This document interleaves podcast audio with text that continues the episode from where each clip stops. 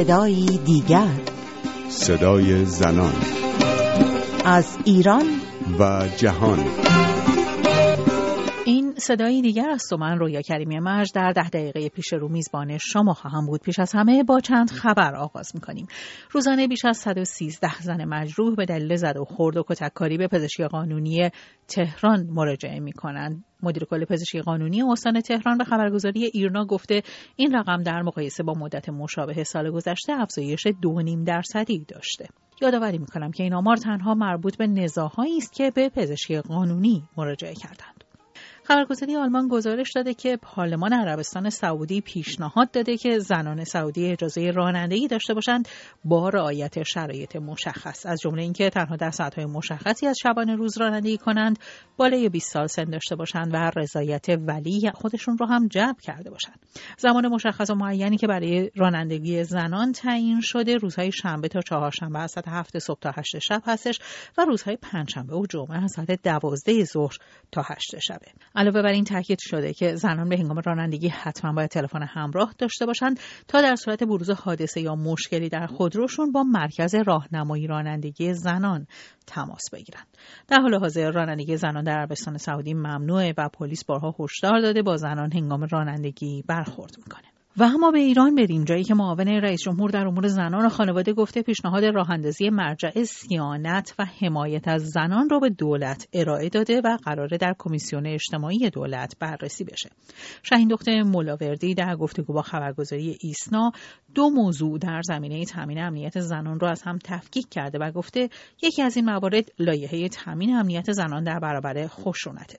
به گفته خانم ملاوردی این لایحه از طرف مرکز امور زنان و خانواده نهاد ریاست جمهوری در دولت دهم مطرح شده بوده و در کمیسیون لوایح دولت متوقف مونده بوده. به گفته خانم ملاوردی حالا بررسی لازم روی این لایحه به پایان رسیده و بخش قضایی این لایحه به قوه قضایی داده شده و در اون تأسیس مرجع ملی سیانت و حمایت از زنان پیشنهاد شده. علاوه بر این خانم ملاوردی از دیگر موضوعات مربوط به امنیت زنان خبر داده و اون تهیه سند ملی امنیت اجتماعی زنان و کودکانه که در ماده 227 برنامه پنجم توسعه به اون پرداخته شده. به گفته خانم مولاوردی این سند با لایحه تامین امنیت زنان متفاوت هستش. همراه هستیم با آسیه امینی فعال مسائل زنان ساکن نروژ. خانم امینی چرا داره لایه های ویژه‌ای برای تامین امنیت زنان مطرح میشه؟ من این خبر پیشنهاد تاسیس مجمع ملی سیانت از زنان رو چندین بار خوندم. جزئیات این طرح هنوز تشریح نشده از طرف خانم ملاوردی. ولی آنچه در خبرها اومده و از شرایط امروز جامعه بعد از اتفاقهایی که با پیشنهاد طرح حمایت از آمران به معروف و از منکر و عواقب اون در جامعه پدید اومد. همگی نشون دهنده این هستند این پیشنهاد به نوعی زنان در جایگاه یک قربانی تعریف شدن. یعنی در این پیشنهاد مستطر هست که موقعیت زنان در جامعه در شرایطی قرار گرفته که نیاز به دفاع داره نیاز به تأمین امنیت داره. ما قبلا هم شاهد این بودیم که معاونت زنان و خانواده ریاست جمهوری طرحی رو به مجلس پیشنهاد داده بودن برای تأمین امنیت زنان در اون طرح هم مخاطب یا هدف اون طرح زنانی بودن که در معرض آسیب قرار داشتن یا آسیب دیده بودن. بنابراین در یک نگاه کلی می‌تونیم اینطور تعریف بکنیم که موقعیت زن موقعیت قابل دفاع هست نه موقعیت برابر یا موقعیت معمول و عادی یک انسان در جامعه ایرانی.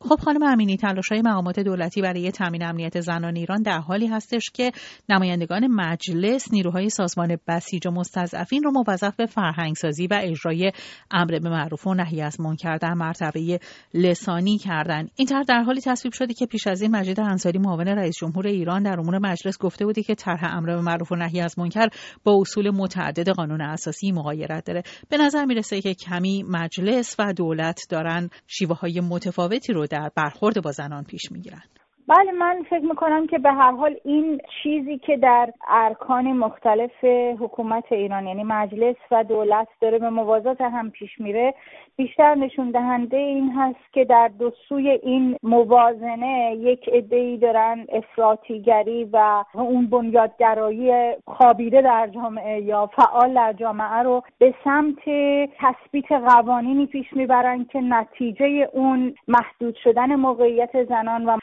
سختتر شدن موقعیت زنان در جامعه به خصوص در موضوعهای مرتبط با حجاب هست و این سوی جامعه که دولت در اون قرار داره یا بخشی از اصلاح طلبا در اون قرار دارن دارن تلاش می‌کنن که در این موازنه به سمت زنان به سمت حقوق زنان متمایل بشن و طرحهایی رو پیش ببرن که به نفع زنان هست.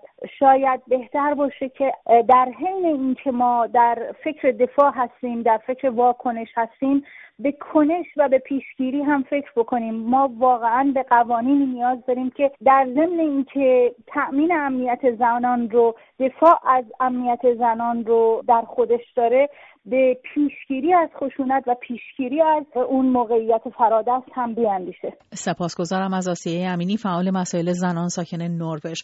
در حالی که در ماههای گذشته بیشتر سیاست های اقتصادی جمهوری اسلامی به سوی خانه نشین کردن زنان و اولویت دادن به همسرداری و خانهداری زنان سمت و سو پیدا کرده چندی پیش در توییتر منتصب با الله خامنه ای رهبر جمهوری اسلامی توییتی به زبان انگلیسی با این معنی منتشر شد که زمینه های فعالیت اقتصادی برای زنان باز است. این برخلاف قوانین الهی است که آنها را از فعالیت های اقتصادی به نام اسلام باز دارید. احمد علوی اقتصاددان ساکن سوئد که مطالعات گسترده هم در مورد اقتصاد اسلامی داره مهمان ماست. آقای علوی آیا واقعا زمینه های فعالیت های اقتصادی برای زنان در دین اسلام بازه؟ ما می‌دونیم اولا اسلام مستقل از مسلمانان وجود نداره بلکه اسلام همون چیزی است که مسلمانان تفسیر می‌کنن از منابع دینیشون. این منابع دینی در موارد زیادی دارای ناسازگاریه.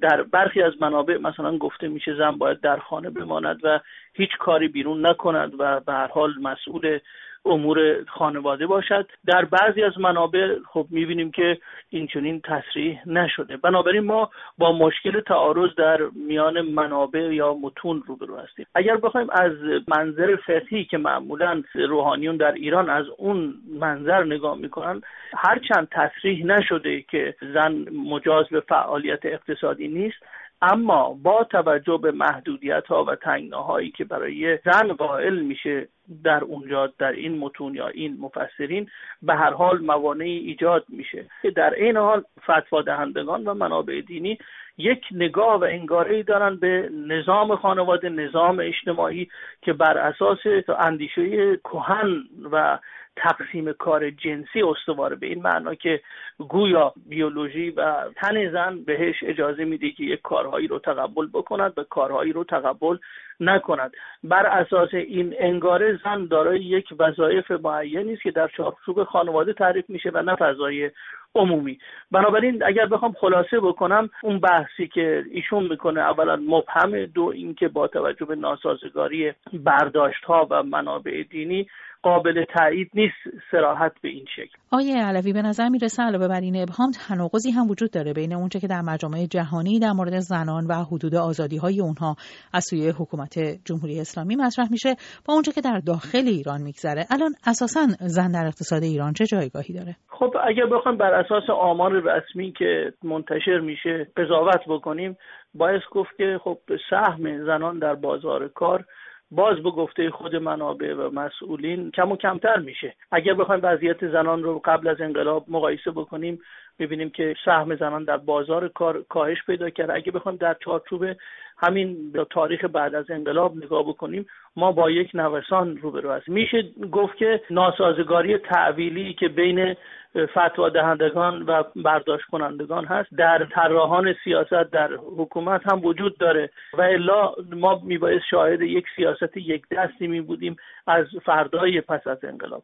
نکته دیگری هم وقتی گفته میشه فعالیت اقتصادی روشن نیست که آیا این فعالیت اقتصادی اگر در چارچوب اون چیزی که اونها تعریف می‌کنن به نام وظیفه زن در چارچوب خانه ناسازگار باشه اون موقع باز نظرات این فتوا دهندگان و تحویل کنندگان چه خواهد بود؟ پس آقای علوی میشه این ناهمگونی رو در همه سیاست های اقتصادی در مورد زنان مشاهده کرد؟ در مجموع میشه گفت که علیرغم مقاومت جامعه مدنی و خود زنان و تاثیر روابط بین الملل بر اقتصاد ایران که به هر حال باعث شده که زنها به عرصه عمومی بیان فعال باشن و مشاغلی رو به خودشون اختصاص بدن سیاست های فعلی برخیش تشویق می‌کنه برخیش تشویق نمی‌کنه بلکه ممانعت می‌کنه از حضور زنان. برای مثال بگم مثلا وقتی مسئله تفکیک جنسی میشه این مسئله مطرح میشه که خب زنان میبایست در بیمارستان ها مدارس و حتی به عنوان راننده سرویس و خدمات رو عرضه بکنم برای زنان. خب این قاعدتا از یک نگاه شرعی برمیخیزه.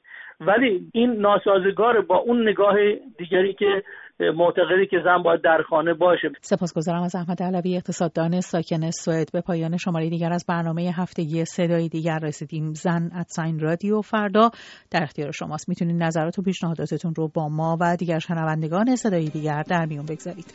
تا هفته دیگر و صدای دیگر پاینده باشید و شاد.